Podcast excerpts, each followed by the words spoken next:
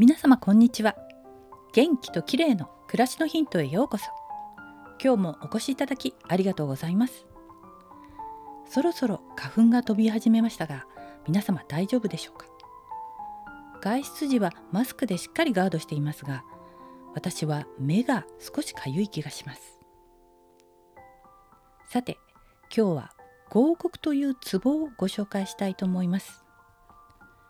合谷は有名なので一度は聞いたことがあるのではないでしょうか。場所は手の甲の親指と人差し指の付け根で人差し指側の骨の際を押してみて痛みを感じるところです。私はこの合谷を肩こりのツボと認識していたんですが調べてみると頭痛鼻水歯の痛み目の疲れストレスなど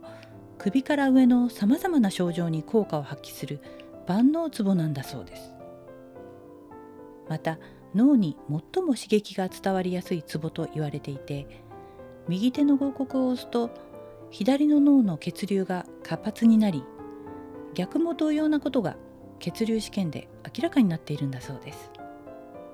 ストレスを感じた時血圧が上がりそうな時などにも効きそうですね。実際に広告をしていると上半身の血流が良くなるのを感じ気分が落ち着いてきます。パソコン作業で目が疲れた時風邪っぽい時元気がない時などに押してみると良いかもしれません。私はこれからの花粉の時期鼻の症状がある時にも試してみようと思います。今日は万能ツボと言われる広告についてでした。